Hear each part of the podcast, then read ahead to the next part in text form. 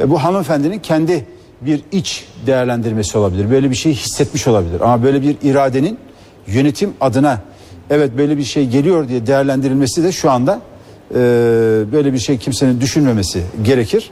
Dolayısıyla en doğru bilgi bizdedir. Şu anda e, böyle bir müdahalenin şu an itibariyle söz konusu olmadığını e, ifade etmek durumundayım. Ama bu ileriye dönük bu konuyla ilgili hiçbir zaman müdahale edilmeyeceği anlamına gelmiyor. Bunu da söyleyeyim. Ama 24 saatte müdahale edeceğiz gibi bir şey şu anda bizim planlamamızın içerisinde yok. Böyle bir şeyi yaparsak, böyle bir şeyi yaparsak o müdahalenin e, nasıl yapılacağını, ne şekilde yapılacağını zaten bir şekilde de biz paylaşırız. Yani onu da belki belli oranlarda paylaşmamız da gerekebilir. Hiç kimsenin haberi olmadan gideriz gereğini yaparız filan gibi hiç kimsenin de çok fazla kaygılanmasını gerektiren bir şey yok. Bizim e, yani böyle bir şeye karar verdiğimiz andan itibaren kamuoyuyla bunun paylaşımı noktasında da belki bir takım çalışmalarımız olacaktır. Dolayısıyla hiç kimse gecenin saat 3'ünde 5'inde efendime söyleyeyim sabahın köründe e, emniyet güçleri gene gelecek ve bizi e, çadırlarımızdan atacak gibi bir beklenti içerisinde de olmasına gerek yok. Dolayısıyla bunu da biz e, enforme etme noktasında toplumla belli bir noktada da paylaşarak da götürürüz. Dolayısıyla bu 24 saatte hemen bir müdahale yapılıyor gibi kaygı yaratacak şu andaki bir tabloyu öncelikle bir düzeltmek lazım. Hanımefendi e, kendi değerlendirmelerini paylaştı ve bunu da zaten hissettirdi. Dedi ki bu benim kanaatim dedi. Böyle bir şey hissediyorum dedi. Hissettiğini söyledi.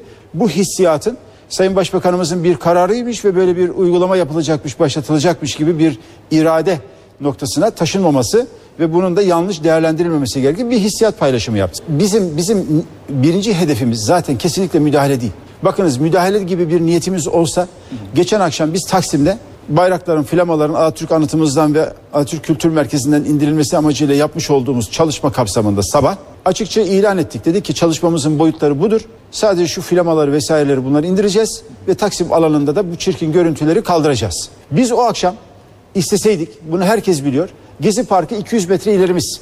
200 metre ilerideki Gezi Parkı'na gider ve o çocuklara da hadi arkadaşlar toparlanalım.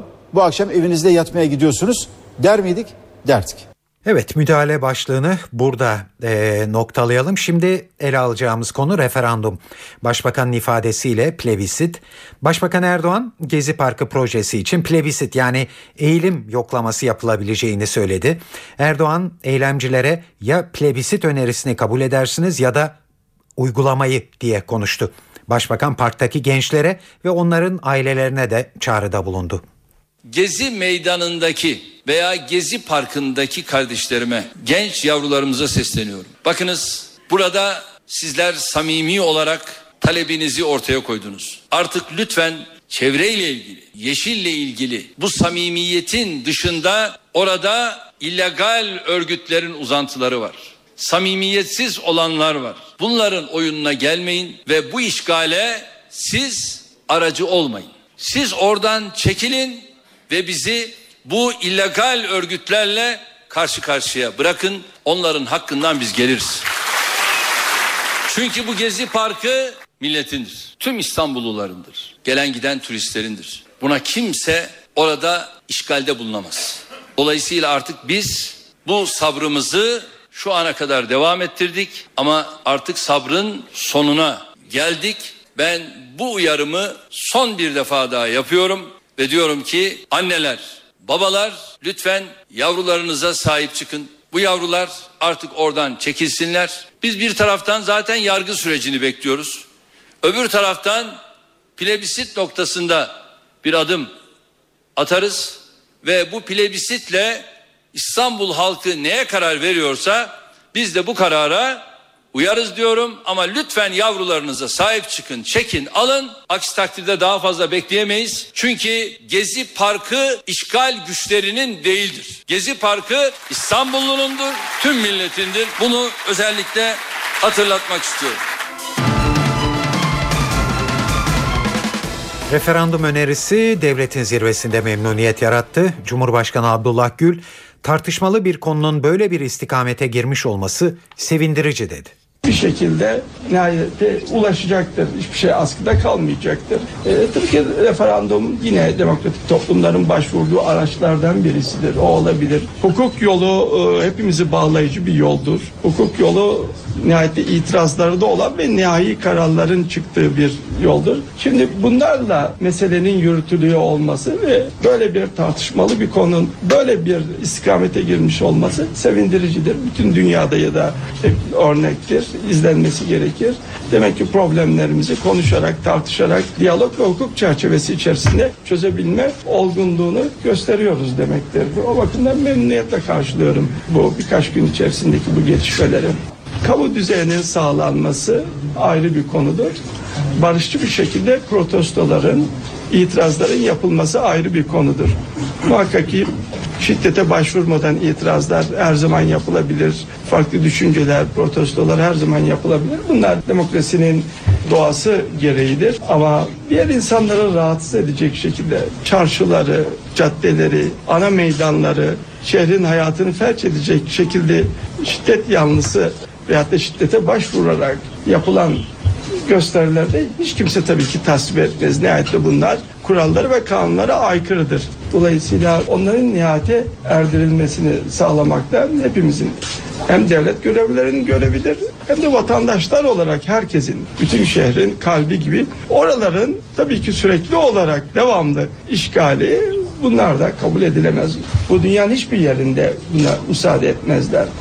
Ama bu tip şiddete başvurmadan ve başkalarını rahatsız etmeden yapılacak e, protestolar, itirazlar bunlar da tabii ki gayet toleransla karşılanması gerekir. Gördüğüm kadarıyla da öyle oluyor. Ana muhalefet Gezi Parkı'nın referandum konusu yapılmasına tepki gösterdi. CHP Grup Başkan Vekili Akif Hamza Çebi ortada bir yürütmeyi durdurma kararı varken referanduma gidilemez dedi.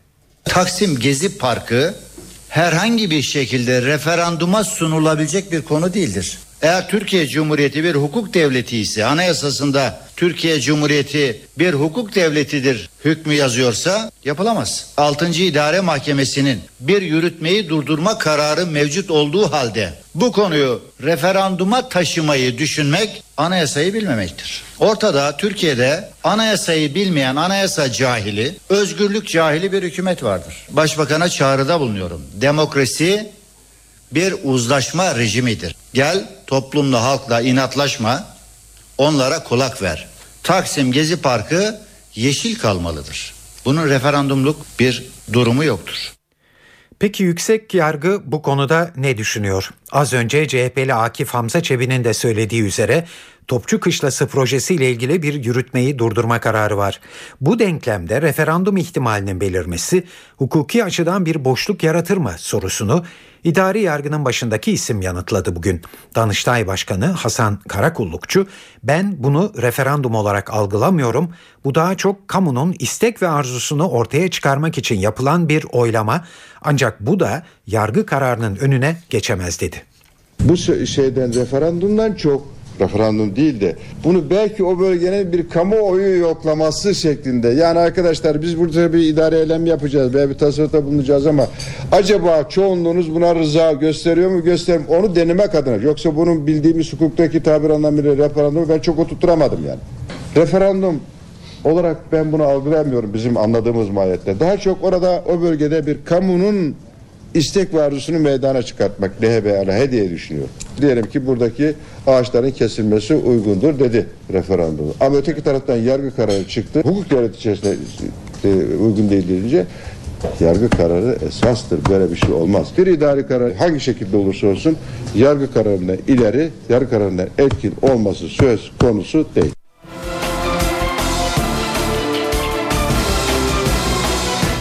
Saat 18.13 NTV Radyo'da eve dönerken haberleri dinliyorsunuz. Birazdan bu e, gündeme düşen referandum önerisinin arka planını ele alacağız. E, dün akşam e, Başbakan Erdoğan'la protesto olarak katılmış e, 11 kişilik gruptan 2 kişinin görüşlerini sizlere yansıtacağız.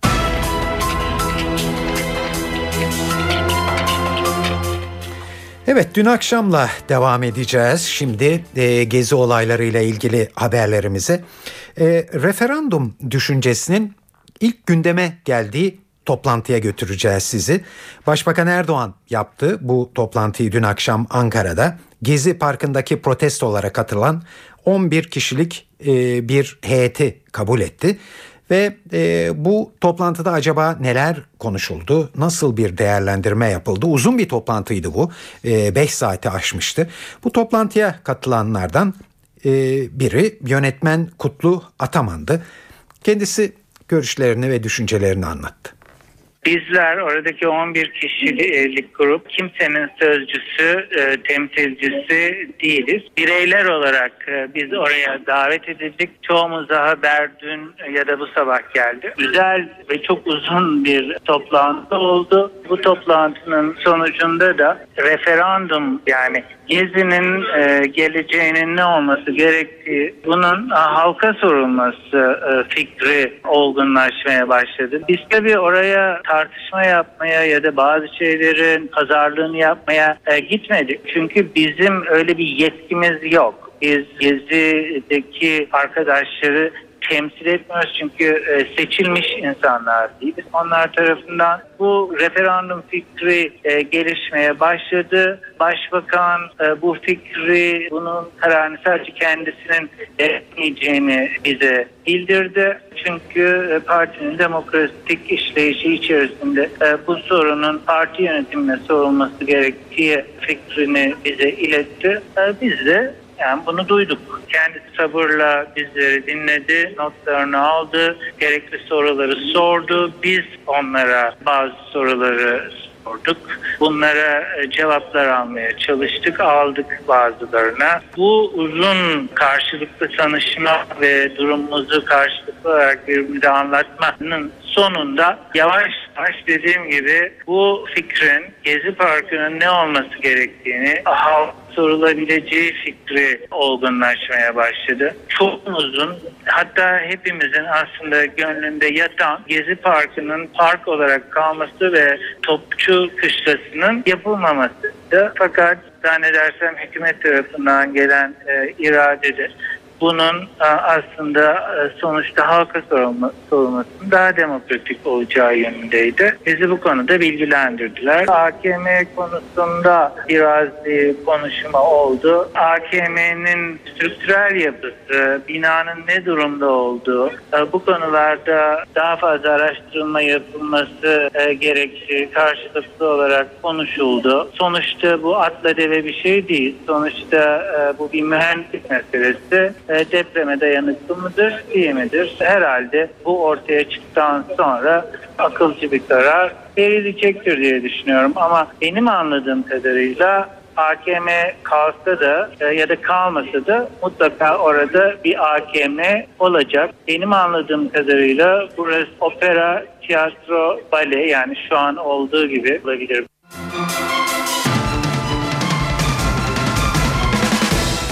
Evet, eylemler Avrupa'nın da gündeminde. Dün parlamentoda özel bir oturum düzenlenmiş. Hükümet ve Başbakan Erdoğan eleştirilmişti. Bugün de Gezi Parkı eylemleriyle ilgili karar e, tasarısı oylandı ve kabul edildi.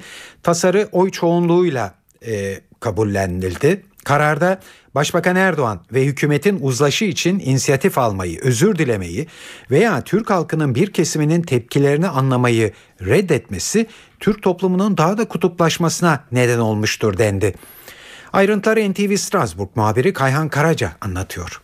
Karar tasarısı siyasi grupların, belli başlı siyasi grupların ortak karar tasarısıydı. Oylanacağına da e, kesin gözüyle bakılıyordu. E, karar tasarısını hemen özetlemek gerekirse e, kınama sözcüğü yok karar tasarısının içinde ancak Türk hükümetine çağrılar var. Başbakan e, Erdoğan'a eleştiriler var. E, özellikle e, özellikle Başbakan Erdoğan konusunda uzlaş, uzlaşmacı olmayan tavrı, özür dilememesi ve Türk toplumunun bir kesiminin tepkilerini anlama anlamayı reddederek Türk toplumunda kutuplaştırmayı e, derinleştirdiği iddia ediliyor Başbakan Erdoğan'ın. Buna karşılık e, Cumhurbaşkanı Abdullah Gül ve Başbakan Yardımcısı Bülent Arınç için övgü dolu ifadeler var bu kararda. E, Abdullah Gül'e ılımlı tavrından do- dolayı övgüler var. Başbakan Yardımcısı Bülent Arınç için de eylemcilerden özür dilediği için e, övgüyle söz ediliyor. Bunun ötesinde Türk polisinin barışçıl eylem eylem yapanlara karşı orantısız ve aşırı güç kullanması eleştiriliyor. Türk hükümetine aşırı şiddete başvuran polis memurlarının yargına e, yargı önüne çıkar, e, çıkarması isteniyor Türk hükümetinden. Yerel ve ulusal makamlara e, çağrı var. Kentsel ve bölgesel kalkınma projeleri için halkın da görüşünün alınması isteniyor. Türk hükümetine yeni bir, bir çağrı daha var. O da halkın bir kesiminin yaşam biçimi konusundaki kaygılarına dikkate alması ve layık yaşam biçimini koruması isteniyor Türk hükümetinden. Son olarak ifade ve medya özgürlüğü konusunda iki önemli paragraf var. Burada sansür ve otosansür kaygısından e, söz ediliyor ve Türk hükümetine yeni bir medya yasası e, hazırlaması ve kabul etmesi e, isteniyor.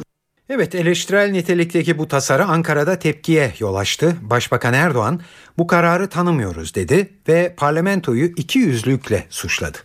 Şimdi bakın ben buradan bugün cevabını veriyorum. Avrupa Birliği parlamentosunun bizlerle ilgili kararı ben tanımıyorum. Değerli kardeşlerim, bu kararı alanlar önce Yunanistan'a baksınlar. Yunanistan'da halkla polisin karşı karşıya geldiğinde acaba Eurozone onlara para vermekten başka ne yaptı? 100 milyar avroyu aşkın para verdi onlara, destek verdi. Ve onlar bütün o gösterilerini, yürüyüşlerini niye yaptı? İşsizlik için yaptı. Peki daha dün evvelsi gün İngiltere'de G8 ile ilgili yapılan gösterilerde 30'a aşkın gösterici gözaltına alındı. Yerlerde sürütüyorlardı biliyorsunuz. Fotoğraflarda var. Ama Türkiye'deki işte bu gösterilerde bu gösterilere yandaş olan medya bile bunları göstermedi. Avrupa Birliği parlamentosu acaba İngiltere'ye yönelik ne söyledi? Kendi üyesi. Şu anda Türkiye Avrupa Birliği'nin üyesi değil, müzakereci. Sen nasıl oluyor da benimle ilgili böyle bir karar alıyorsun? Senin haddine mi? Önce bir defa karşılıklı olarak olayları iyi analiz edeceksin. Olayları bileceksin. Ondan sonra kalkıp bu konuda konuşacaksın. Genişlemeden sorumlu olan bir adamları var. Buraya geliyor, bizimle konuşuyor. Benim karşımda en ufak bir antites ileri süremiyor. Çıkıyor tweet atıyor. Bu ahlaki mi? Bu ahlaki mi? Öbür tarafta sosyal demokrat bir tanesi 15 gün önce bakıyorsun Türkiye'deki ana muhalefeti eleştiriyor. Şimdi de o yanlışını kendine göre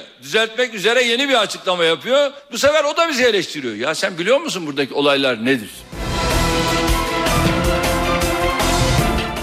Dışişleri Bakanı Ahmet Davutoğlu da tasarıya tepkiliydi. Davutoğlu parlamentonun Türkiye hakkında aldığı kararın kabul edilemez olduğunu söyledi. Davutoğlu tasarı bize ulaşırsa aynen Avrupa'ya iade edeceğiz diye konuştu.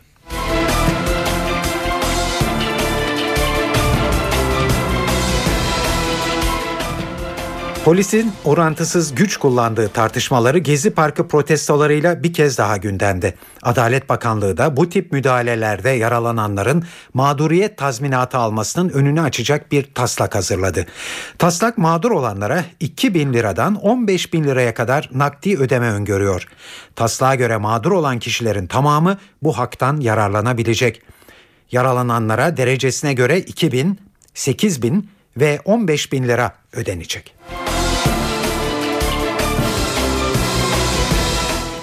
Gelelim bu konulardaki yorum ve değerlendirmelere. Artık ne derseniz referandum, halk yoklaması ya da plebisit acaba bu çağrı bu eylemleri sona erdirir mi? Acaba Gezi Parkı eylemcileri bu çağrıyı kabul eder mi? Bu soruyu Radikal Gazetesi yazarlarından Tarhan Erdem şöyle yanıtladı.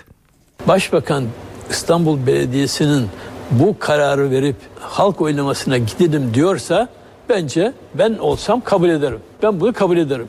Çünkü bir anlamda kazanım. Yani tarafsa eğer iki tarafsa bu iki taraf masaya oturduktan sonra kalkarken farklı kalkmış oluyorlar. Yani hükümet bir baştan ben buraya yapacağım dediği bir şeyi halka soralım noktasına geliyor.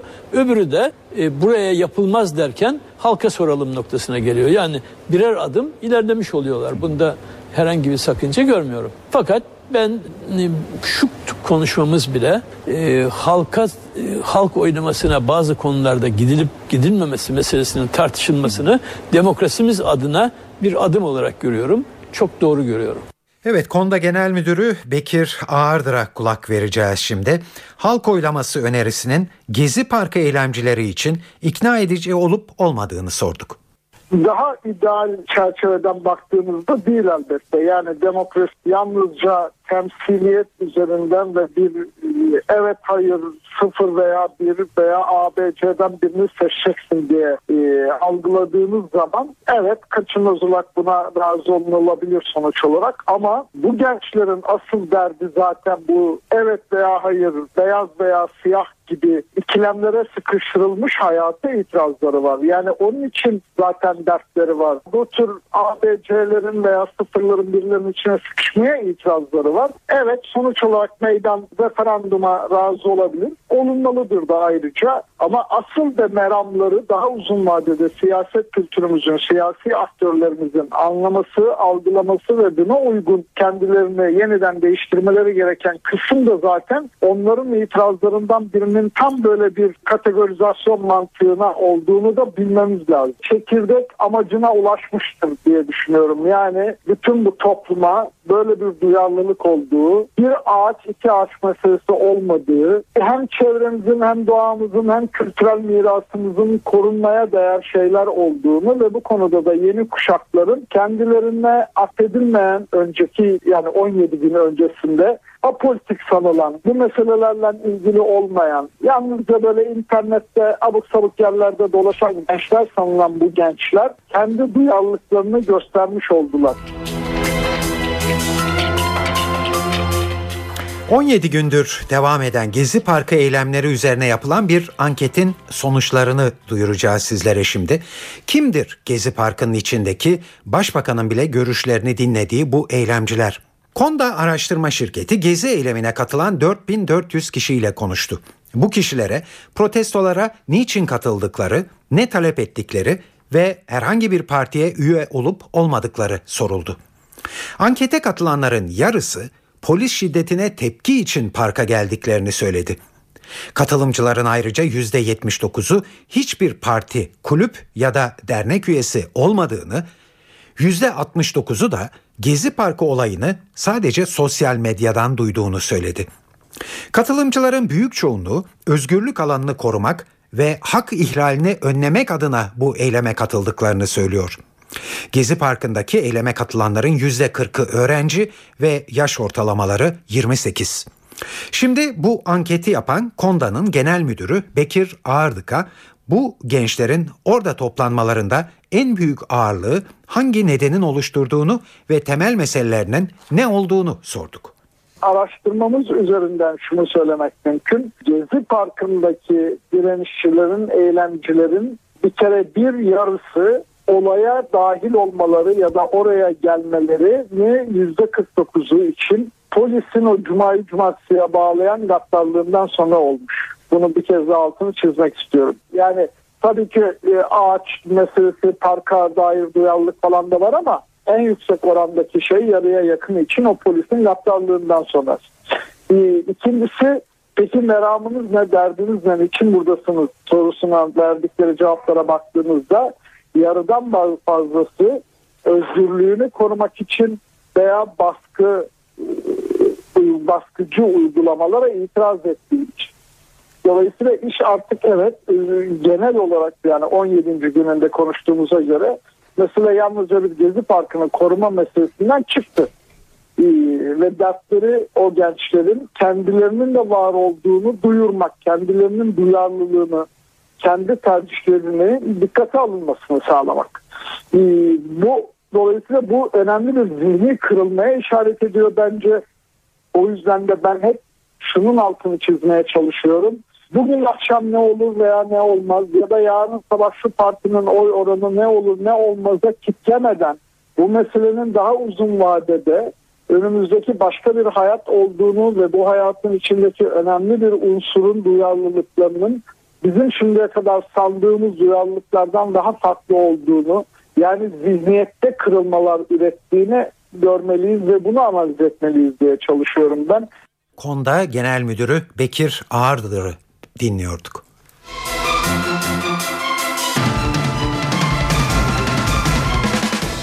Gezi Parkı olaylarıyla birlikte gaz maskesi satışları da rekor kırdı. Gaz maskeleri stokları tükendi. 5 yılda satacağı gaz maskesini 15 günde satan Karaköy esnafı durumdan memnun. Şu anda müthiş bir patlama var yani. Bu gösteri olaylarından dolayı maskeye yetişmiyor, yetiştiremiyoruz. Stoklarımız tükendi. Bir hafta içinde iki seneyi sattığımız maskeyi sattık. Piyasada kalmadı yani şu perşembe pazarı piyasasında atıyorum şimdi dolarsanız belki istediğiniz gaz maskesini bulamazsınız. Yani 3-5 tane herkes de bende olduğu gibi vardır yani. 5 sene satılmazdı o kadar maske yani. Satamazdınız. Kime satacaksınız? Pilot da geldi, hostes hanımlar da geldi. Üniversiteli gençler, inşaat bölümü, müteahhitler yani belli bir kesim sinirlenmiş bayağı bir. Bir anda ne olduğunu şaşırdık. 6'lara 7'lere kadar burada satış. İnsanlar işte telefon ediyor ben burada buldum işte burada gelin. Sosyal medyada paylaşıyorlar Twitter'la. Evet Türkiye'de yılda ortalama 20 bin adet gaz maskesi satılıyor. En büyük alımı kimya fabrikaları ve Orman Bakanlığı yapıyor. 31 Mayıs'tan sonra perakende satışta büyük artış oldu. Tam 100 maskesinden yaklaşık 1,5 milyon liralık gelir elde edildi.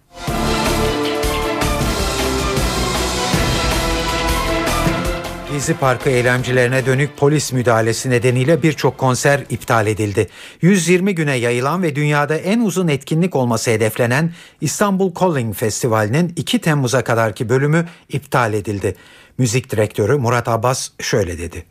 Tiesto konserinin iptaliyle birlikte bu hafta sonu 15 Haziran Cumartesi günü gerçekleştirmemiz gereken ZAS konserinin de iptalini gerçekleştirdik. Bütün etkinliklerimizde bir numaralı e, madde her zaman için e, seyircinin güvenliğidir. Seyircinin güvenliğinin yanında tabii ki gelecek sanatçıların da e, güvenliği söz konusu. İkinci sırada ise toplumsal hassasiyetti. Yani bizim bu konserleri ve festivalleri yaparken hedeflediğimiz bir tabii ki toplumsal kitle, toplumsal profil e, var. Şu an o profilin öncelikleri arasında konsere gelmek, e, eğlenmek, festivale gitmek gibi şeyler olduğunu düşünmüyoruz. Hepimiz çok e, üzgünüz. Evet 11 yıldır devam eden ve bir alkollü içecek fabrikası tarafından organize edilen One Love, One Love Festivali ise yeni alkol yasasının getirdiği sınırlamalar nedeniyle iptal oldu. 16 Haziran'da başlaması planlanan ve Türk sanatçıların sahne alacağı Yıldızlı Geceler konserleri ise 7 Temmuz'da yapılacak.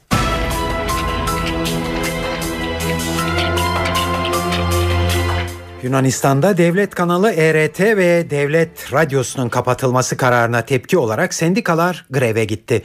ERT ile dayanışma çerçevesinde tüm televizyon ve radyolarda haber programları durduruldu. Yunanistan Haber Ajansı da haber geçmiyor. Ayrıntıları NTV Atina muhabiri Stelio Berberakis anlatıyor.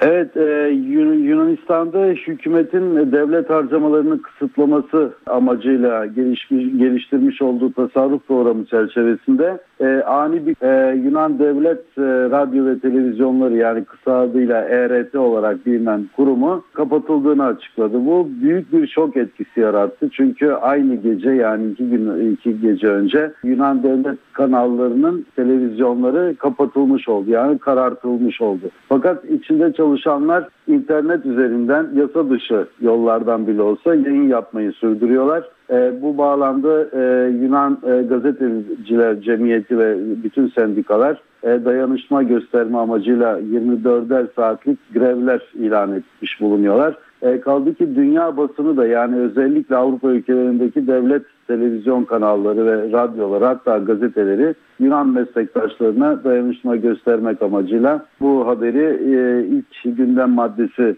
yapmaya devam ediyorlar. Hükümetin amacı aslında Başbakan Samaras'ın açıkladığına bakılacak olursa e, bu kurumda çalışan 2700 kişi bu denli küçük bir kurum için oldukça fazla olduğundan 3 ay içinde bu kurumun tekrar açılacağı ve kadro sayısının 1300'e düş, düşürüleceği yolunda bulunuyor. Ancak bu hükümetin içindeki bazı sürtüşmelere de yol açıyor diyebiliriz ki bu da siyasi bir krize de dönüşebilir. Çünkü üç partili koalisyon hükümetinin iki ortağı yani Sosyalist PASOK ile Demokratik Sol Başbakan Samaras'ın almış olduğu bu karara şiddetli tepki gösteriyorlar ve bu nedenle önümüzdeki pazartesi günü bir zirve toplantısı yapacak yapılacak parti başkanları arasında. Bakalım o bu toplantıda neler çıkacak. Çünkü eğer bir uzlaşma sağlanmazsa o zaman Samaras'ın Yunan parlamentosundan bir güven oylaması isteyebilir ki bu da erken seçimleri tetikleyebileceği olasılığında gündeme getirmiş olacak. Kurumun kapatılmasına gösterilen dayanışmalar arasında bugünkü İşçi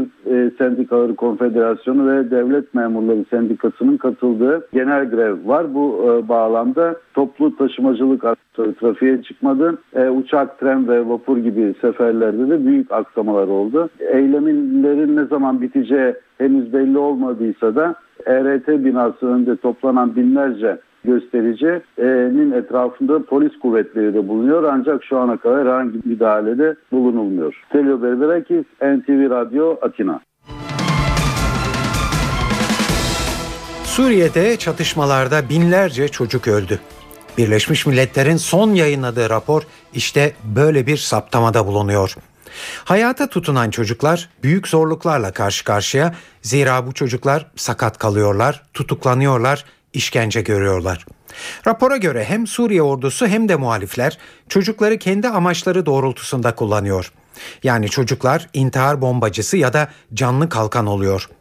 Raporda ayrıca Suriye ordusunun muhaliflerle bağlantısından şüphelendikleri çocuklara işkence yaptığı belirtilmekte. 80 binden fazla kişinin yaşamını yitirdiği Suriye'deki çatışmalar nedeniyle 2 milyon çocuğun yardıma ihtiyacı olduğu da raporda yer alan bir başka nokta.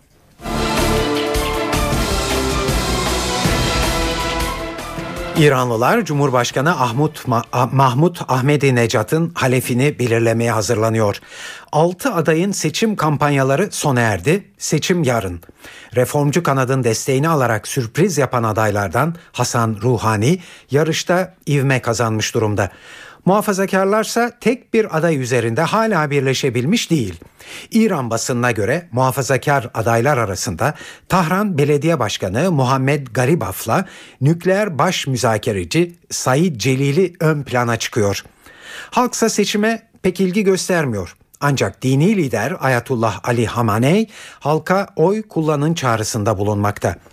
Adaylardan hiçbiri %50 oy oranına ulaşamazsa Cumhurbaşkanlığı seçimi için 21 Haziran'da ikinci tura gidilecek. İran yönetimi 2009'daki Cumhurbaşkanlığı seçimleri sonrasında yaşanan olayların tekrarlanmaması için de önlemler aldı. Seçim günü 7 bin devrim muhafızı görev yapacak, medyaya da kısıtlamalar getirildi. Cumhurbaşkanlığı seçimini izlemek isteyen pek çok uluslararası basın kuruluşuna vize verilmedi.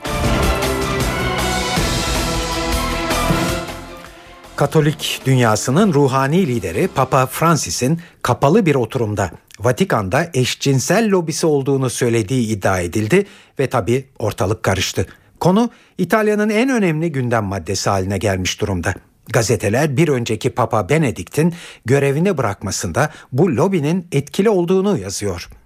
NTV İtalya muhabirimiz Şeyda Kanepa'yı dinliyoruz. Geçtiğimiz hafta Güney Amerikalı bir dini heyeti kabul eden Papa Francis'in bu kişilere Vatikan içinde bir eşcinsel lobisinin olduğuna dair iddiaları doğrular nitelikte konusuna ilişkin bir haber Şili'de bir internet sitesinde yer aldı. Ancak Vatikan'dan bu konuda ne resmi bir açıklama ne de yalanlama geldi. Vatikan sözcüsü Padre Lombardi konuşmanın özel bir zeminde yapıldığını vurgulayan kısa bir açıklama yaptı. Ancak bir önceki papanın istifa haberinden sonra gündeme gelen Vatikan'da üst düzey bir eşcinsel lobisi olduğu ve Vatikan devleti dışındaki bağlantılar yardımı ile şantaj yaparak güç kullanımında bulundukları Vatikan politikasını yönlendirdikleri iddiaları ortaya atılmış. 16. Benedikt'in bu durumu öğrenince daha fazla dayanamadığı ve istifa ettiği de İtalyan basını tarafından vurgulanmıştı. Öte yandan bugün gelen haberlere göre Papa Francis'in geçtiğimiz aylarda aynı konuda Sicilyalı bir heyete de samimi bir şekilde konuştu ve böyle bir lobinin varlığından söz ettiği bildiriliyor. Şili basınından gelen haber bu konuyu tekrar gündeme getirirken bugün Corriere della Sera gazetesine konuşan Filipinli Kardinal Tagle ki kendisi Papa seçimlerinde favori gösterilen bir isimdi. Kilisede ezelden beri yolsuzluk var bugün de devam ediyor diyerek Papa Francis'in bu konudaki şeffaf tutumunu ortaya koydu. Öte yandan yolsuzluk skandalları ve kara para aklaması suçlaması gölgesindeki Vatikan Bankası yorun yeniden düzenlenmesi için düğmeye basan Papa Francis'in gelecek ay bankanın başına bağımsız bir yetkili atanması için talimat verdiği bugün gelen haberler arasında. Son iki günde bugüne kadar Vatikan'da konuşulması tabu sayılan eşcinsel lobisinin varlığının kabul edilmesi, üst düzeyde yolsuzluk yapıldığının inkar edilmemesi ve Devlet Bankası yorun faaliyetlerini şeffaflaştırmak için harekete geçilmesi, Arjantinli Papa'nın göreve geldiği zaman devrim niteliğinde reformlar yapacağını öngörenleri haklı çıkaracağı benziyor. Ancak Vatilik skandalıyla ortaya çıkartılan eşcinsel lobisi, şantaj ve yolsuzluk üçgeni hakkında şimdilerde daha açık bir şekilde konuşulması Vatikan'daki reformların hemen ve etkili bir şekilde ortaya konulacağı anlamına gelmiyor. Zira birçok gözlemci Papa'ya Vatikan içinde direnen güçler olduğunun açık seçik meydanda olduğunu belirtiyor ve Papa'nın ikili özel görüşmelerde içini dökmesinin nedenini de buna bağlıyor. Şeyda Kanepa, NTV Radyo Milano. Tüm dünyada üstsüz eylemleriyle tanınan Ukraynalı Femen grubu bu kez ceza aldı. 3 Femen üyesi Tunus'ta yarı çıplak yaptıkları eylem nedeniyle hapis cezasına çarptırıldı. 2 Fransız ve bir Alman kadın eylemci 4 ay hapiste kalacak. 3 Femen üyesi kamu düzenini bozmak ve toplum ahlakına aykırı davranmakla suçlanıyordu. 3 kadın gösterici örgütün Tunuslu üyesi Emine Sibu'nun serbest bırakılması için 29 Mayıs'ta Adalet Sarayı önünde eylem düzenleyince gözaltına alınmıştı. Örgütün Tunuslu üyesi Emine Sibu'nun da yargılanmasına devam ediliyor.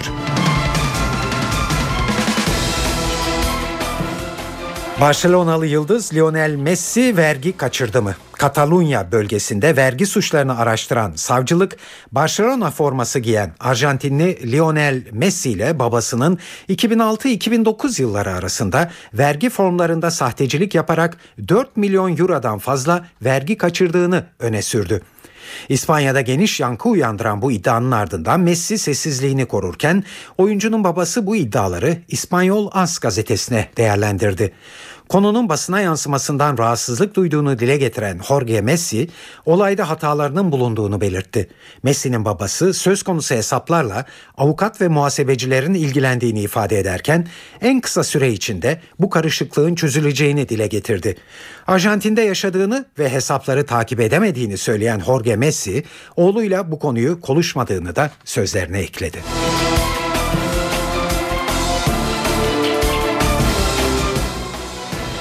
Şimdi bugün para ve sermaye piyasalarında ne gibi gelişmeler oldu ona bakacağız. CNBC'den Enis Şenerdam anlatıyor. Borsa İstanbul'da bir miktar normale dönüş var. Günlerdir süren sert dalgalanmanın ardından BIST 100 endeksi yurt dışı piyasalara paralel hareket etti. Küresel piyasalarda risk iştahının azalmasıyla borsa günü %0.51 kayıpla 76.500 seviyesinin hemen altında tamamladı. Gelecek hafta ABD Merkez Bankası'nın varlık alım programını azaltabileceği yönündeki beklentiler Borsa İstanbul gibi tüm gelişen ülke piyasalarını olumsuz etkiliyor. Para piyasalarında TL'nin toparlanma süreci devam ediyor. Dolar TL günü 1.87 seviyesinin altına gerileyerek tamamladı. Kur yükseldikçe Merkez Bankası devreye girebilir beklentileriyle TL'ye alım geliyor. Tahvil piyasası ise yatay seyre dönmüş durumda. Gösterge faiz %6.74'ten günü tamamladı. Dış piyasalarda Fed etkisi kendisini hissettirmeye devam ediyor. Avrupa borsalarında gün boyu negatif seyir vardı. Euro dolar tarafında ise 1.33 seviyesi korunuyor. Analistler Euro'nun gücünü uzun süre koruyamayacağı görüşünde. Şimdi de hava durumuna bakıyoruz ve NTV Meteoroloji Editörü Gökhan Abur'u dinliyoruz. Batı ve iç kesimlerde hava yarın da serin ama önümüzdeki hafta Akdeniz ve Ege'den başlayarak sıcaklıkların yeniden ve hızla yükselmesini bekliyoruz. Yarın doğuda yağış yok. Marmara, Ege, Batı Akdeniz, Batı Karadeniz'in iç kesimlerinde eş aralıklarla devam edecek. İç Anadolu'nun batısında ise hafif yağış geçişleri görülecek. Yarınki yağışların İzmir, Manisa, Kütahya, Bursa, Bilecik, Güney Ege'de Muğla, Denizli, Batı Karadeniz'de Bolu, Karabük, Kastamonu ve Trakya'da Tekirdağ, Kırklareli civarı arasında daha kuvvetli olmasını bekliyoruz. Cumartesi günü kıyı Ege'de yağış giderek etkisini kaybederken İç Ege, Batı Batı Akdeniz, Batı Karadeniz iç kesimleri ve Trakya'da yer yer kuvvetli olmak üzere devam edecek. Pazar günü Marmara, Batı Akdeniz, İç Anadolu ve Doğu Karadeniz'de hafif yağış geçişleri görülecek. Evet İstanbul'da sabah ve geceler oldukça serin geçmeye devam ediyor. Yarın da hava kapalı ve serin. Kısa sürelerle yağmur var. Sıcaklık gündüz 25, gecesi 17 derece olacak. Ankara'da iki gün daha yaz yağmurları görecek. Sıcaklık gündüz 25, gecesi 12 derece. İzmir'de yağmur yarın da aralıklarla devam edecek ve sıcaklık 24 dereceye inecek. Yağış hafta sonu etkisini kaybedecek. İstanbul Valisi Mutlu Hülya Avşar'ın 24 saat içinde müdahale olabileceği sözlerini yalanladı. Böyle bir şeyin söz konusu olmadığını söyledi. Erdoğan dün akşam sözüne ettiği halk yoklaması önerisini bugün de tekrarladı. Eylemcilere ya plebisit önerisini kabul edersiniz ya da gezi uygulamasını diye seslendi. Yunanistan'da devlet televizyon ve radyolarının kapatılması kararına tepki olarak sendikalar greve gitti. Ve Katolik dünyasının ruhani lideri Papa Francis'in Vatikan'da eşcinsel lobisi bulunduğundan söz ettiği yolundaki iddialar İtalya'yı karıştırdı.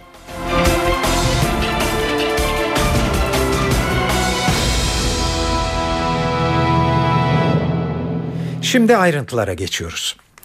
Gezi Parkı eylemlerinin 17. gününde Başbakan Tayyip Erdoğan'ın bu olayları görüşmek üzere kabul ettiği Hülya Avşar, görüşme sonrasında gazetecilerle konuşurken önümüzdeki 24 saat içinde müdahale edileceği izlenimi edindiğini söyleyince sakin geçen gün gerildi. İstanbul Valisi Hüseyin Avni Mutlu, NTV'den yaptığı açıklamada böylesi bir müdahalenin söz konusu olmadığını tekrar tekrar vurguladı. Önce Hülya Avşar'ın söylediklerini dinliyoruz. Sayın Başbakan'dan bir müdahale izlenimi aldınız mı Gezi Parkı'nın 24 saat içinde? Öyle Aldım, aldım. Maalesef aldım. Ben de başbakanımıza e, beklem bekler misin, bekleyemez misiniz dedim. Yani hani polis de olmasın. Bir bekleyelim bakalım. Onlar otursunlar. Ne oluyor? Sonra bana bir iki örnek verdi. Daha önce yaşanan bir takım olaylarla ilgili. Onlara şimdi girmek istemiyorum. Şimdi öyle bir örnek verince diyorsunuz ki e şimdi bu da doğru. Kısacası oradan işte bir tek bu konuda üzülerek çıktım. 24 saat içerisinde bugün e, valimiz sanıyorum orada konuşacak gençlerle. E, 24 saat içerisinde oradan çekilenler olmazsa işte bir şekilde müdahale edeceklerini söylediler. Benim dilim varmıyor tabii bu müdahaleye. Çünkü e, oradaki her üzülen çocuk kendi çocuğum gibi hissediyorum. Rahatsız oluyorum ama şöyle bir şey söylüyor başbakanımız. Lütfen gerçekten kendini bilen kişiler bir çekilsinler. Bir görelim orada kalan kaba, gerçekten bizi yoran, üzen ekibi. Ondan sonra ne yapacağımıza karar verelim diyor aslında. Bunu da anlamalarını istiyor. Ama tabii dediğim gibi o tarafta lider olmadığı için kısaca ortada bir bağ eksikliği var. Üçüncü şahısların girdiği her yerde zarar vardır. Yani mutlaka durum başbakanımızla e, oradaki gençlerin bir araya gelmeleri ama onlar kimler? Onlar kimler? Peki gerçekten de parka 24 saat içinde bir müdahale söz konusu mu? Bu konudaki açıklama İstanbul Valisi Hüseyin Avni Mutlu'dan geldi. Mutlu, Hülya Avşar'ın sözüne ettiği gibi bir müdahalenin söz konusu olmadığını defalarca vurguladı. E, bu hanımefendinin kendi bir iç değerlendirmesi olabilir. Böyle bir şey hissetmiş olabilir. Ama böyle bir iradenin yönetim adına evet böyle bir şey geliyor diye değerlendirilmesi de şu anda e, böyle bir şey kimsenin düşünmemesi gerekir. Dolayısıyla en doğru bilgi bizdedir. Şu anda e, böyle bir müdahalenin şu an itibariyle söz konusu olmadığını e, ifade etmek durumundayım. Ama bu ileriye dönük bu konuyla ilgili hiçbir zaman müdahale edilmeyeceği anlamına gelmiyor. Bunu da söyleyeyim. Ama 24 saatte müdahale edeceğiz gibi bir şey şu anda bizim planlamamızın içerisinde yok. Böyle bir şeyi yaparsak, böyle bir şeyi yaparsak o müdahalenin e, nasıl yapılacağını, ne şekilde yapılacağını zaten bir şekilde de biz paylaşırız. Yani onu da belki belli oranlarda paylaşmamız da gerekebilir. Hiç kimsenin haberi olmadan gideriz gereğini yaparız filan gibi hiç kimsenin de çok fazla kaygılanmasını gerektiren bir şey yok. Bizim e, yani böyle bir şeye karar verdiğimiz andan itibaren kamuoyuyla bunun paylaşımı noktasında da belki bir takım çalışmalarımız olacaktır. Dolayısıyla hiç kimse gecenin saat 3'ünde 5'inde efendime söyleyeyim sabahın köründe e, emniyet güçleri gene gelecek ve bizi e, çadırlarımızdan atacak gibi bir beklenti içerisinde de olmasına gerek yok. Dolayısıyla bunu da biz e, enforme etme noktasında toplumla belli bir noktada da paylaşarak da götürürüz. Dolayısıyla bu 24 saatte hemen bir müdahale yapılıyor gibi kaygı yaratacak şu andaki bir tabloyu öncelikle bir düzeltmek lazım. Hanımefendi e, kendi değerlendirmelerini paylaştı ve bunu da zaten hissettirdi. Dedi ki bu benim kanaatim dedi. Böyle bir şey hissediyorum dedi. Hissettiğini söyledi. Bu hissiyatın Sayın Başbakanımızın bir kararıymış ve böyle bir uygulama yapılacakmış, başlatılacakmış gibi bir irade noktasına taşınmaması ve bunun da yanlış değerlendirilmemesi gerekir bir hissiyat paylaşımı yaptı. Bizim bizim birinci hedefimiz zaten kesinlikle müdahale değil. Bakınız müdahale gibi bir niyetimiz olsa geçen akşam biz Taksim'de bayrakların, flamaların Atatürk anıtımızdan ve Atatürk Kültür Merkezi'nden indirilmesi amacıyla yapmış olduğumuz çalışma kapsamında sabah açıkça ilan ettik. Dedik ki çalışmamızın boyutları budur. Sadece şu flamaları vesaireleri bunları indireceğiz ve Taksim alanında da bu çirkin görüntüleri kaldıracağız. Biz o akşam isteseydik bunu herkes biliyor. Gezi Parkı 200 metre ilerimiz. 200 metre ilerideki Gezi Parkı'na gider ve o çocuklara da hadi arkadaşlar toparlanalım. Bu akşam evinizde yatmaya gidiyorsunuz der miydik? Derdik. Evet müdahale başlığına burada nokta koyuyoruz. Şimdi ele alacağımız konu referandum. Başbakan Erdoğan Gezi Parkı projesi için plebisit yani eğilim yoklaması yapılabileceğini tekrarladı bugün de. Erdoğan eylemcilere ya plebisit önerisini kabul edersiniz ya da uygulamayı diye konuştu. Başbakan parktaki gençlere ve onların ailelerine de seslendi.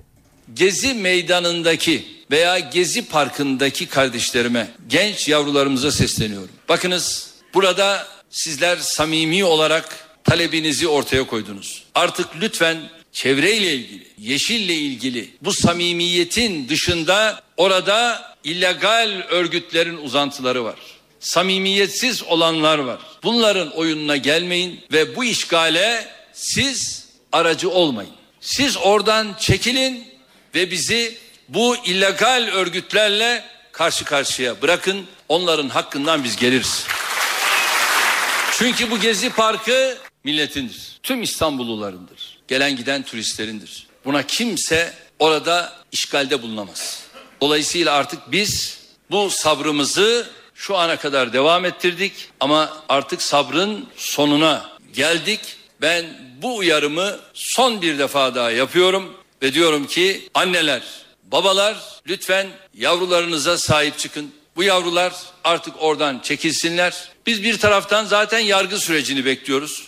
Öbür taraftan plebisit noktasında bir adım atarız ve bu plebisitle İstanbul halkı neye karar veriyorsa biz de bu karara uyarız diyorum ama lütfen yavrularınıza sahip çıkın, çekin, alın. Aksi takdirde daha fazla bekleyemeyiz. Çünkü Gezi Parkı işgal güçlerinin değildir. Gezi Parkı İstanbullunundur, tüm milletindir. Bunu özellikle hatırlatmak istiyorum. Evet halk, halk yoklaması konusu ilk kez dün akşam Başbakanın gezi göstericilerinden bir grupla yaptığı toplantıda dile getirilmişti. Bu toplantıya katılan bir isim İstanbul Teknik Üniversitesi Mimarlık Bölümünden akademisyen İpek Akpınar'dı.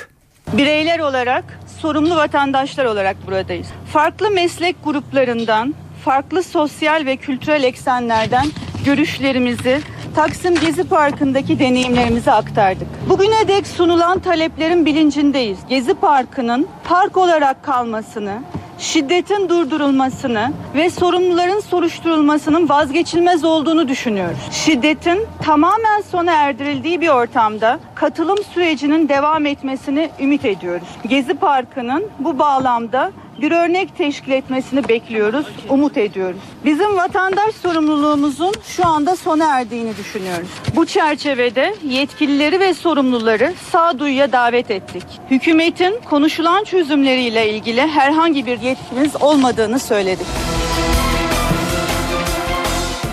Eylemler Avrupa'nın da takibinde dün parlamentoda özel bir oturum düzenlenmiş. Hükümet ve Başbakan Erdoğan eleştirilmişti.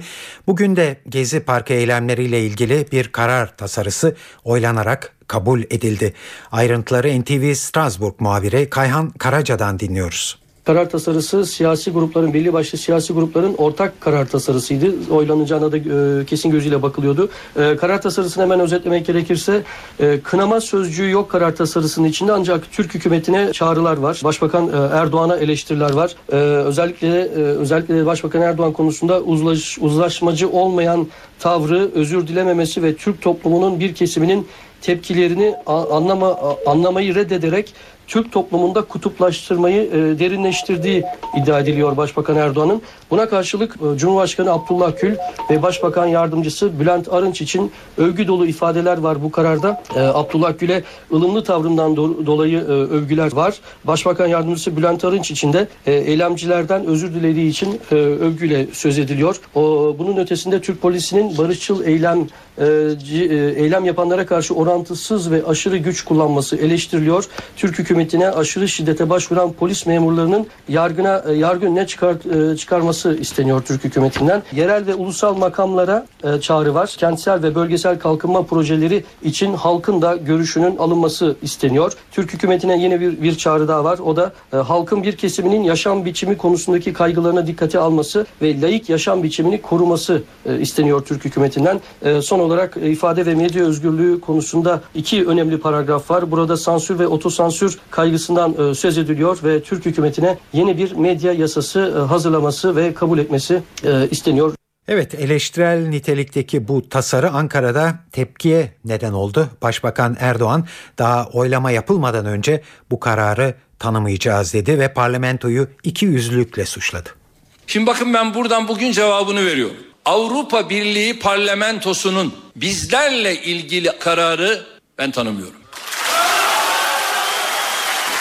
Değerli kardeşlerim bu kararı alanlar önce Yunanistan'a baksınlar. Yunanistan'da halkla polisin karşı karşıya geldiğinde acaba Eurozone onlara para vermekten başka ne yaptı? 100 milyar avroyu aşkın para verdi onlara, destek verdi. Ve onlar bütün o gösterilerini, yürüyüşlerini niye yaptı? İşsizlik için yaptı. Peki daha dün evvelsi gün İngiltere'de G8 ile ilgili yapılan gösterilerde 30'a aşkın gösterici gözaltına alındı. Yerlerde sürütüyorlardı biliyorsunuz. Fotoğraflarda var. Ama Türkiye'deki işte bu gösterilerde bu gösterilere yandaş olan medya bile bunları göstermedi. Avrupa Birliği parlamentosu acaba İngiltere'ye yönelik ne söyledi? Kendi üyesi. Şu anda Türkiye Avrupa Birliği'nin üyesi değil, müzakereci. Sen nasıl oluyor da benimle ilgili böyle bir karar alıyorsun? Senin haddine mi? Önce bir defa karşılıklı olarak olayları iyi analiz edeceksin. Olayları bileceksin. Ondan sonra kalkıp bu konuda konuşacaksın. Genişlemeden sorumlu olan bir adamları var. Buraya geliyor, bizimle konuşuyor. Benim karşımda en ufak bir antites ileri süremiyor. Çıkıyor tweet atıyor. Bu ahlaki mi? Bu ahlaki mi? Öbür tarafta sosyal demokrat bir tanesi 15 gün önce bakıyorsun Türkiye'deki ana muhalefeti eleştiriyor. Şimdi de o yanlışını kendine göre düzeltmek üzere yeni bir açıklama yapıyor. Bu sefer o da bizi eleştiriyor. Ya sen biliyor musun buradaki olaylar nedir? Evet Dışişleri Bakanı Ahmet Davutoğlu da tasarıya tepki gösterdi. Davutoğlu parlamentonun Türkiye hakkında aldığı kararın kabul edilemez olduğunu söyledi. Davutoğlu tasarı bize ulaşırsa aynen Avrupa'ya iade edeceğiz diye konuştu. Eve dönerken haberleri dünyada en çok dikkat çeken en çok konuşulan haberlerle sürdürüyoruz. Yunanistan'da devlet kanalı ERT ve devlet radyosunun kapatılması kararına tepki olarak sendikalar greve gitti. ERT ile dayanışma çerçevesinde tüm televizyon ve radyolarda haber programları durduruldu. Yunanistan Haber Ajansı da haber geçmiyor.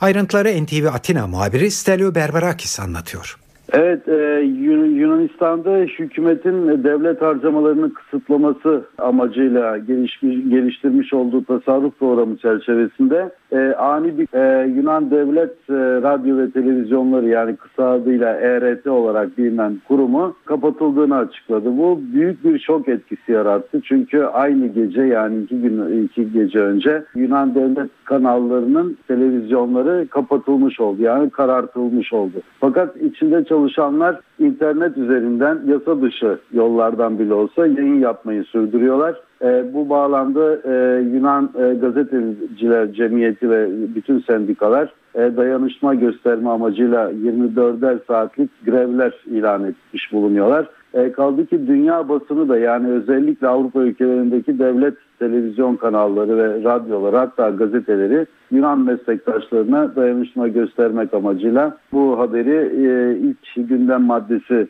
yapmaya devam ediyorlar. Hükümetin amacı aslında Başbakan Samaras'ın açıkladığına bakılacak olursa e, bu kurumda çalışan 2700 kişi bu denli küçük bir kurum için oldukça fazla olduğundan 3 ay içinde bu kurumun tekrar açılacağı ve kadro sayısının 1300'e düş, düşürüleceği yolunda bulunuyor. Ancak bu hükümetin içindeki bazı sürtüşmelere de yol açıyor diyebiliriz ki bu da siyasi bir krize de dönüşebilir. Çünkü 3 partili koalisyon hükümetinin iki ortağı yani Sosyalist PASOK ile Demokratik Sol Başbakan Samaras'ın almış olduğu bu karara şiddetli tepki gösteriyorlar ve bu nedenle önümüzdeki pazartesi günü bir zirve toplantısı yapacak yapılacak parti başkanları arasında. Bakalım o bu toplantıda neler çıkacak. Çünkü eğer bir uzlaşma sağlanmazsa o zaman Samaras'ın Yunan parlamentosundan bir güven oylaması isteyebilir ki bu da erken seçimleri tetikleyebileceği olasılığında gündeme getirmiş olacak. Kurumun kapatılmasına gösterilen dayanışmalar arasında bugünkü İşçi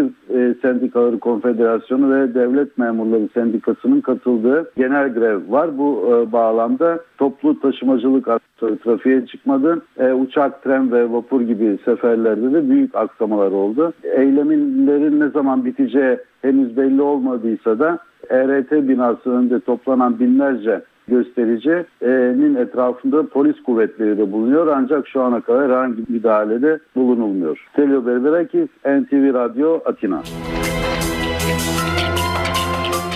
Katolik dünyasının ruhani lideri Papa Francis'in kapalı bir oturumda Vatikan'da eşcinsel lobisi olduğunu söylediği iddia edildi ve tabii ortalık karıştı. Konu İtalya'nın en önemli gündem maddesi haline gelmiş durumda. Gazeteler bir önceki Papa Benedikt'in görevini bırakmasında bu lobinin etkili olduğunu yazıyor. NTV İtalya muhabirimiz Şeyda Kanepa'yı dinliyoruz. Geçtiğimiz hafta Güney Amerikalı bir dini heyeti kabul eden Papa Francis'in bu kişilere Vatikan içinde bir eşcinsel lobisinin olduğuna dair iddiaları doğrular nitelikte konusuna ilişkin bir haber Şili'de bir internet sitesinde yer aldı. Ancak Vatikan'dan bu konuda ne resmi bir açıklama ne de yalanlama geldi. Vatikan sözcüsü Padre Lombardi konuşmanın özel bir zeminde yapıldığını vurgulayan kısa bir açıklama yaptı. Ancak bir önceki papanın istifa haberinden sonra gündeme gelen Vatikan'da üst düzey bir eşcinsel lobisi olduğu ve Vatikan devleti dışındaki bağlantılar yardımı ile şantaj yaparak güç kullanımında bulundukları Vatikan politikasını yönlendirdikleri iddiaları ortaya atılmış. 16. Benedikt'in bu durumu öğrenince daha fazla dayanamadığı ve istifa ettiği de İtalyan basını tarafından vurgulanmıştı. Öte yandan bugün gelen haberlere göre Papa Francis'in geçtiğimiz aylarda aynı konuda Sicilyalı bir heyete de samimi bir şekilde konuştu ve böyle bir lobinin varlığından söz ettiği bildiriliyor. Şili basınından gelen haber bu konuyu tekrar gündeme getirirken bugün Corriere della Sera gazetesine konuşan Filipinli Kardinal Tagle ki kendisi Papa seçimlerinde favori gösterilen bir isimdi. Kilisede ezelden beri yolsuzluk var bugün de devam ediyor diyerek Papa Francis'in bu konudaki şeffaf tutumunu ortaya koydu. Öte yandan yolsuzluk skandalları ve kara para aklaması suçlaması gölgesindeki Vatikan Bankası yorun yeniden düzenlenmesi için düğmeye basan Papa Francis'in gelecek ay bankanın başına bağımsız bir yetkili atanması için talimat verdiği bugün gelen haberler arasında. Son iki günde bugüne kadar Vatikan'da konuşulması tabu sayılan eşcinsel lobisinin varlığının kabul edilmesi, üst düzeyde yolsuzluk yapıldığının inkar edilmemesi ve Devlet Bankası yorun faaliyetlerini şeffaflaştırmak için harekete geçilmesi, Arjantinli Papa'nın göreve geldiği zaman devrim niteliğinde reformlar yapacağını öngörenleri haklı çıkaracağı benziyor. Ancak Vatilik skandalıyla ortaya çıkartılan eşcinsel lobisi şantaj ve yolsuzluk üçgeni hakkında şimdilerde daha açık bir şekilde konuşulması Vatikan'daki reformların hemen ve etkili bir şekilde ortaya konulacağı anlamına gelmiyor. Zira birçok gözlemci Papa'ya Vatikan içinde direnen güçler olduğunun açık seçik meydanda olduğunu belirtiyor ve Papa'nın ikili özel görüşmelerde içini dökmesinin nedenini de buna bağlıyor. Şeyda Kanepa, NTV Radyo Milano. İngiltere'de yayınlanan Independent gazetesi Falcoa, Moutinho ve Rodriguez gibi oyuncular için 120 milyon euroyu gözden çıkaran Monaco'nun gözünü Cristiano Ronaldo'ya diktiğini yazdı. Gazeteye göre Monaco'nun dolar milyarderi patronu Dimitri Ribolovlev, Cristiano Ronaldo için kulübü Real Madrid'e 100 milyon euro bonservis bedeli ödeyecek. Independent gazetesi Rus iş adamının Ronaldo'yu da dünyanın en çok kazanan futbolcusu yapmaya hazırlandığını öne sürdü. Habere göre Ribolovlev Portekizli yıldıza yıllık net 20 milyon euro önerecek. Ronaldo'nun imaj haklarından elde edilen gelirin çok büyük bölümü de kendisine kalması doğrultusunda teklif olacak. Bu da yıldız oyuncunun teklifi kabul etmesi halinde yılda en az 30 milyon euro kazanacağı anlamına geliyor. Ronaldo Real Madrid'de şu anda yılda 10 milyon euro kazanmakta. Yıldız oyuncunun imaj haklarından elde ettiği gelirin %40'ı ise Real Madrid'in kasasına gidiyor.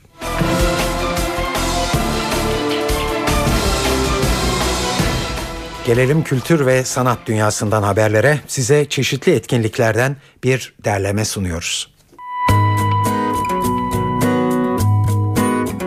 Bu akşam iki keman virtüözü aynı sahnede İstanbullu müzik severlerle buluşuyor. İstanbul Müzik Festivali kapsamında Robi Lakatos ve Cihat Aşkı'nın buluşacağı konserde ikili Türk ve Çigan müziğini yorumlayacak. Güçlü virtüözitesi ve farklı tarzları birleştiren çok yönlü repertuarıyla Robi Lakatos ve çok yönlü sanatçı Cihat Aşkı'nın sergileyeceği performansın mekanı Aya İreni Müzesi. Konserin saat 21'de başladığını hatırlatalım. Duman da İTÜ Stadyum'da konser veriyor bugün. Duman sevilen şarkılarıyla saat 21'de hayranlarıyla buluşuyor. Ayşegül İnci ise Beyoğlu Hayal Kahvesi'ne konuk oluyor. İlk albümü Zamanı Tamir Eden Adam'dan şarkılar seslendirecek sanatçı saat 22.30'da sahnede. Tiyatro severler için de önerilerimiz var. Yaşamaya dair Ali Paşa Hanı'nda İstanbul'u sanatseverlerle buluşuyor bu akşam. Nazım Hikmet'in ölümünün 50. yıl dönümü için Genco Erkal'ın uyarlayıp yönettiği oyunda Tülay Günal da oynuyor. Piyano ve violonsel eşliğinde oynanacak oyunda Nazım Hikmet'in Bursa cezaevindeki yaşamı, eşi Piraye Hanım'a olan tutkusu ve sürgün yılları anlatılıyor. Oyun saat 21'de açıyor perdelerini. Şişli Blackout talimhane sahnesi Seni Seviyorum, Mükemmelsin Şimdi Değiş oyununa ev sahipliği yapıyor. Broadway'de hit olmuş 12 yıldır sahnelenen ve birçok ülkeye de uyarlanmış müzikal saat 20.30'da başlıyor. Bu akşam evdeyseniz CNBC'de The Story of Us adlı film var. Michelle Pfeiffer, Bruce Willis'in başrollerini paylaştığı film, 15 yıl beraber olan bir çiftin artık biten ilişkisi üzerinden aşkı irdeliyor. Müziklerini Eric Clapton ve Mark Shyman'ın yaptığı filmin başlama saati 22. Öncesinde ise saat 21'de Rizzoli and Isles ekranda olacak. Star TV'de ise saat 20'de 20 dakika, 22.30'da da Popstar izlenebilir. NTV'de de saat 21'de Haber Aktüel ekrana gelecek. Evet bu e, akşamki eve dönerken haberler burada sona eriyor. Bu yayının editörlüğünü Sevan Kazancı ve stüdyo teknisyenliğini Ceyhun Hoşol yaptı. Ben Tayfun Ertan e, sizinle yarın öğle saatinde 13'te gündem programında buluşmak üzere. Hepinize iyi akşamlar diliyorum.